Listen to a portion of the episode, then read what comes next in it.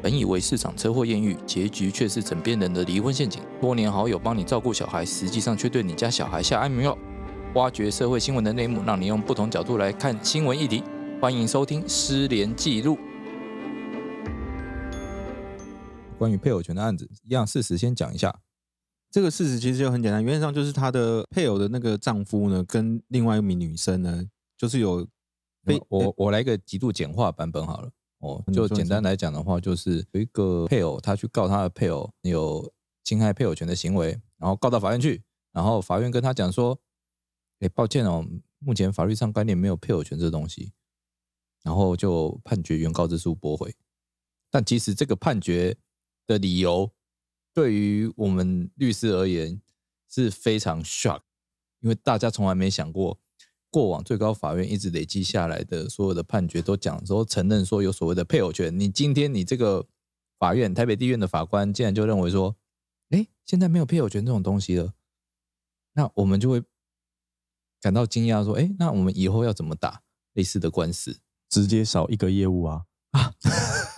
通奸罪已经没了，我们现在又少一个了吗？对啊，那个通奸罪的刑事案件本来已经没得打了，现在连民事案件都没得打了。这样，那那好，我们之后应该还会再进入到下一步，就是婚姻案件也没得打了，因为没有配偶权存在。对，我嗯靠，会不会之后一零五二条要修法，那那就怎么把那办？个把那个通奸那条拿掉我？我觉得大家都太快了，还是要先讲一下事实啊。简单来讲，就是这个事实的话，就是她的丈夫跟另外一个女生有至少有牵手的一个事实存在。可是，假如说就像连律师说的，他有去提高一个侵害配偶权，那以前在我们的法律的这个制度上呢，用法律用语来讲，只要说你是逾越男女正常交往的行为呢，都会被认为是一个所谓侵害配偶权的一种行为。那配偶权到底是什么？它其实就是在我们的说法里面，它是一个所谓的维持婚姻圆满而互负的一种忠贞义务。它会在法律上来讲，我们贯称它叫做所谓的配偶权。那可是，假如说，因为台北地院吴法官他这个认定上面，他是认为说，自从七九一号解释之后，七九一号就是那个通奸除罪化这个解释之后呢，他认为说，所谓的配偶权是隐含着，就是说有一方会，因为只要是权利的意思的话，就是说会有一个支配的性质。然后他认为说，在这个婚姻的关系中呢，男女双方都是独立的客体，没有人有任何一个权利可以去支配他方。换句话说，没有一个人可以被当做是一个权利的客体。所以他认为说，在这种情况之下呢，你所谓的配偶权，在以他的认知里面是不存在的。可是这个东西就是像刚才两位说的，推导下去会有很多的问题。第一个来讲是说，你的配偶跟另外一方，比如说有去牵手，那有亲吻，甚至有发生性行为或什么的关系的话，按照这个方式来讲，都不算是所谓的侵害配偶权的情况之下的话，那究竟婚姻到底是什么？婚姻的存在意义，至两个少人在要这结个婚判决里面就会被很大程度的去抹杀掉了。我好就给父母一个交代。啊对传统价你值的一个是交代王力宏 吗？ 对啊，就是变成没有没有太多法律上面的意义了啦，就剩剩余财产分配啊，没了。没有啊，就就回到那个嘛，大法官七十八不就讲了吗？婚姻是以爱为名嘛，我们就回到那个最初的原点啊，大家都回去那个原点，就是说你结婚是为了什么？为了爱啊，哦，那没有爱什么，就直接分开啊，为什么要去告人家？不要告，知道吗？什么都不要告，哦，婚姻什么也不需要，哦我们也不用做什么登记，大家想跟谁结婚就结婚，重婚就重婚，又不会怎样。 本集到此结束。 突然间，我没有任何也太极端了吧？我直接放开了。 没有，因为老实讲，这个判决真的是非常匪夷所思的。那就是说，你超前时代太多了。那个目前大家还无法接受到这种回归到本心这么原始的状态的时候，那你势必应该是要呃想当然了，在二审的时候应该会被废弃，然后可能会改判这样子。那如果二审还维持的话，我们就在看最高法院它能不能够维持这个见解了。对，因为因为这个其实是蛮蛮超乎想象的啦，就是我相信全台湾的律师没有一个人在评估这个案件的时候会觉得会遇到这样的状况。嗯哦啊，但但我们并不是说法院不能变更见解，因为嗯毕竟很多见解都是要根据时代有不一样的想法，他可能会去与时俱进的哦。那只是说这个转变也太快了，嗯也也太突然，他直接否认配偶权的存在。如果说他把那条线哈、慢慢往后挪，比方说呢，过去认为牵牵手、亲吻就算是、呃超越正常男女哦交往之分际对，哦，那他如果说哎现在如果只是半夜讲电话哦、甚至牵手、肩并肩、独自单独吃饭，呃，这个都还好。在现代开放社会，觉得这个没什么哦。那你要把它限缩到一定要有性器官的结合，有哦通奸行为才算是情爱配偶权的话，我觉得有一个这样子的循序渐进的调整，我我们比较有机会可以预见得到啦。嗯你熊熊突然从原本牵手都构成妨碍配偶权，隔天突然跟我讲说没有配偶权的存在，哎、可是为什么牵手也会构成妨碍配偶权？这我是一直想不懂的事情。哎那那个已婚人士，讲我们讲一下。你说我我现在可以随便跟一个除了我配偶以外的这个因为如如果果女性牵手吗啊我？没有说一定要年轻女性啊，你跟年轻男性牵手也一样啊。可是我说一般来讲的话，我我们假如没有特殊关系的话，我一般来讲应该不会特别去牵另外一个不认识或是或是跟你认识的男性或女性的的我手吧，我尤知道其是异性关系的话，那、如果有一个人就是很爱跟人家牵手，假可设啊可是那要哎刚好两个人都很爱跟人家牵手、欸，那啊刚好找到同号，不太行啊奇怪了吧？虽然我说，也许法院这种认知所谓侵害配偶权，对于有婚姻关系的这些人来讲的话，也许是另外一种突破牢笼的一种自由的这种预告，有没有？就是说，现在法院正式要把婚姻这个坟墓给去除掉了，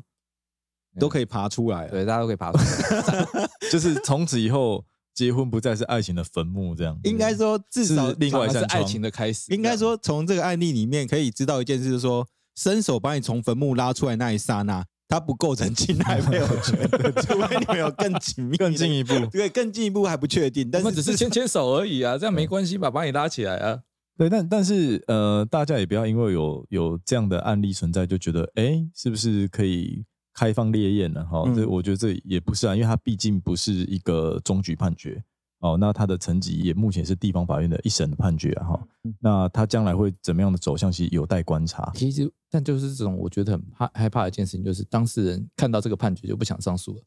他觉得说司法都这么黑 暗，诶，我我觉得他的律师哈、就算不收律师费，也会帮他上诉吧。呃而对啊而且我觉得还是要看当事人意愿。对嗯啦，也是要看当事人意愿啦。有时候就是这种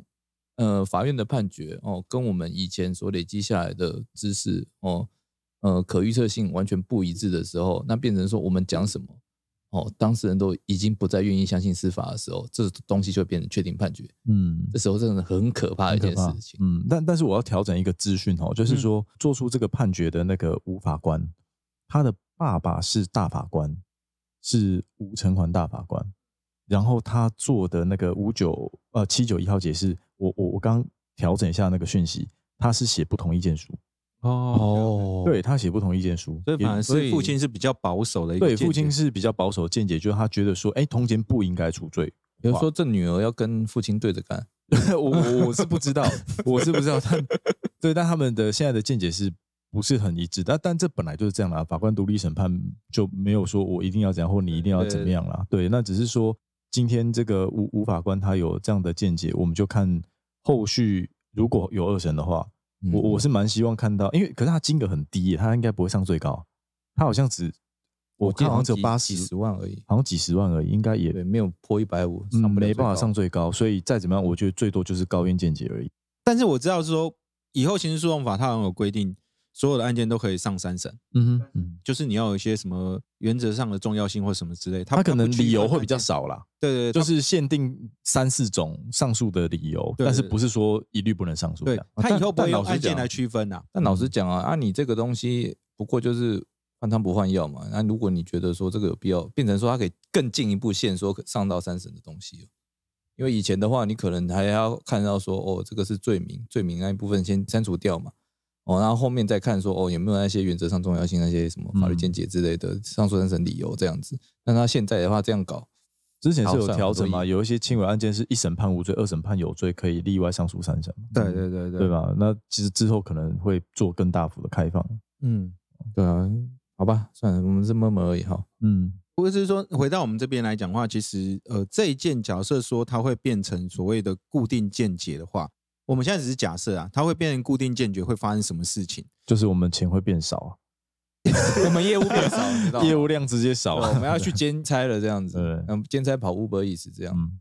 对，但是确确实是有这个可能。但我只是说，就法律层面上来讲的话，其实不只是假如说侵害配偶权这个配偶权没有的话，像我们刚才私下在聊的话，其实因为配偶权其实它涉及到其实不只是说呃就是婚姻关系这一块。那比如说像我们刚才说的，你的车祸的案件的话，你比如说你撞上你的配偶，那你的丈夫的话，那他能不能主张所谓的民事的这个精神上的慰抚金的损害赔偿？他系诸于的是说你跟你的配偶之间是有一个配偶权存在的。那假如说你配偶权这个东西是不被认可的话，那你之后可不可以基于所谓的一九五民法一九五一八四一九五的这个规定去请求所谓的非财产上的损害赔偿，基于配偶之间的身份法益这一块去主张？那可能这一块在未来的认知上，可能都还要呃，假如说他没办法主张，或是是不是要用其他的方式去主张，这些都是我们法律上来讲，可能还要需要去讨论的。应该说这个部分的话，就会变成一个很吊诡的现象了。然后如果说侵害配偶权哦，你可能有好几个面向嘛，譬如说像这个案子里面，它出现的是说小三跟配偶有做一些逾越男女交往分际的事情哦，这时候你认为没有侵害配偶权。那如果说是车祸把你老婆撞死了，然后你去跟那个肇事者求偿的时候，就跟你讲说，哎，你的配偶权又复活了。那这样的话，其实对于好像就变成讲讲这个配偶权可可。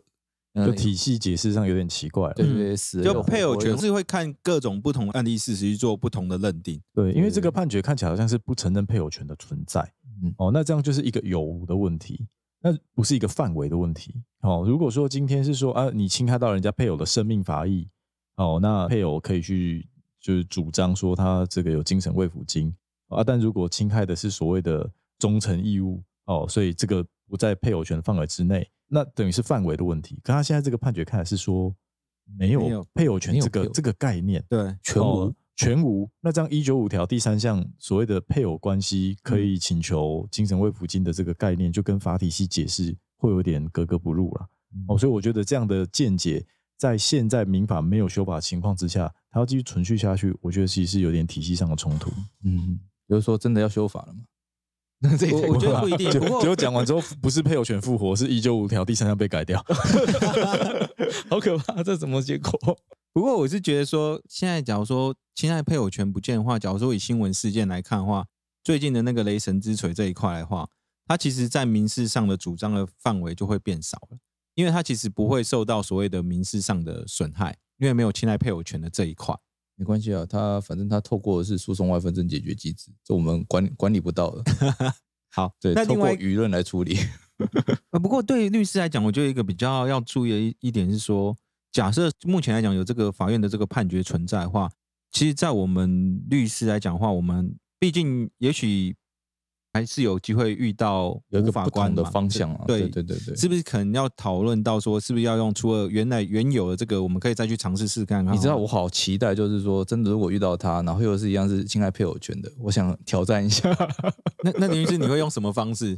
哦，我直接讲契约义务哦，婚姻契约忠贞义务嘛，既然是违反那个契约义务的话，那我可以依照就是债务不履行的相关规定哦，那去要求准用民法一百九十五条去要求一个精神慰抚金，这也是一条路。哎，可是契约义务是保持所谓的忠贞吗？最高法院讲有一个忠贞义务在哦，可是我的忠贞，我还是对你忠贞啊，我也可以对别人忠贞啊。 这这样这样算忠贞吗？你你你你也光拿 下。，我该该付的、该做的都有做啦 你是我都有履行契约上婚姻必做的义务啦 你。你是吕布吗？三性家人我我在说，那你是不是应该把婚姻的义务要切出来？婚姻的义务，哦不其是实？我觉得这终身义务是一定存在的啦，这个否认不了终身义务，不然一零五二条的这个第不得一项与所谓他的人合意性交对啊，合这意一性交可以作为离婚事由的这个，那是合意性交，我说对他程度要到这种程度啊。哦你只要懂你我只知道要你的意你思哦只要了主张的话，那就到婚姻的话，我合意性交，我没有到那一阶段的话，我有算违反嘛？对，但这就是所谓的到底配偶权，我们现在是要去限缩它的范围，还是要直接认定没有配偶权这个概念？因为这个判决，我觉得之所以 shock 的地方是在于它否定了配偶权这个概念，对，这就知识体大了。对对对，对对对，因为家它都如要被果毁掉了。他如果讲说哦，牵牵手这个哪有侵害配偶权，说不定可能是他的这个想法比较怎么开讲，哎明比较开放开，比较开明对一点。嗯，哦，我还可以理解有人的想法是这样哦啊，但是如果说你要直接认定没有配偶权的观念的话，我觉得这真的是一九五条、一零五二条等等的规定，其实都已经不相吻合了。我觉得这太奇怪了。嗯，太可神是我说，假如我们作为律师，我们假设说我们一天又同样一个案件遇到无无法法官官的话，我会撤回，然后再重告。哦，这这方法也可 以， 啊这这是一个好的方式。啊对对对，但听说现在已经有法院为了避免这种选法官的状况，你在重告的时候，他会故意分到同一个法官。可我不知道这是都市传说还是怎么样。那我户籍地迁走啊， OK，嗯可是户籍地迁走，那这个是只有啊，对，配以偶就被哦对啊，配偶的问题，因为配偶是以共同户籍地为法院管辖嗯嘛。对啊，你你要迁户籍怎么迁？我记得迁户籍的话，变成两个好像都有管辖权。对，是不对是这好像也我记得可以哦夫妻是家家事事件法好像家事事有一件点法，我印象中是如果是不一样的，对，啊好像还是可以，户籍地的话因为我可两个都可以别居嘛，对，可以别居。现在被我觉得应该不是家事事件法的问题，一般的民事诉讼，哦他不会走哦到对家它事事件去。对，那这样子的话，还是以先生的，我这样没救啊。以原就被的观念，嗯或是侵权行为地啦，也可 以啦。法院干嘛这么怕被人家选法官？对啊，唯一一个就是撤回再起诉一次。我们不过就是追求一个公平的裁判而已啊。不是我说在法律上呀，比如说像连律师刚才说的忠贞义务这一块，也许是其他的律师伙伴可以可以去做参考。假设说我们真的又遇到呃，是我们必须要跨过这个无法官这块门槛的话， 这是可以再尝试用另外的方式去处理啊，啊。或者另外一个方法，看他能不能够，呃，大家赶快去申诉他，哦，不是，嗯这这个我们这法 官独立见解，法律没上办的法见解申诉是应该对啊这不应该能没办够法作申为诉评鉴的事由对啊。啊，但是而且我也觉得，其实都是鼓励要有这种不一样的见解出现啊，这就一个冲击嘛。我们不能说无法官是错的，他只能说他给了我们一个不一样的想法。嗯那但大家我才想那个受对任的那个法服律师应该是无法接受了。呃，对，当然如果你是受灾户的话，你当然会觉得哇，怎么会这样？嗯当事人可对能没办法接受，当事人会没办法接受是没有对错，啊但是每一次的案件会有一个不一样的见解出现，就是有这种划时代的见解出现去去冲击嘛，嗯嗯，对啊，不断的调整，不断的思辨之后，才会得出一个比较符合现代人思维的最终的见解。所以我觉得哦也不能说吴法官是一个错误的见解，我只能说他开了第一枪，嗯嗯嗯，对，只是这一枪有点没有给你预警。对对嗯对对，就直接往你头开了一枪， 对，好歹先对空鸣枪一下吧。嗯 先警告一下， 对，啊这样先警告一下。。我觉得刚才那个高律师做了一个非常完美的结尾哦。嗯那我们今天就到这边，谢谢大家。谢谢大家。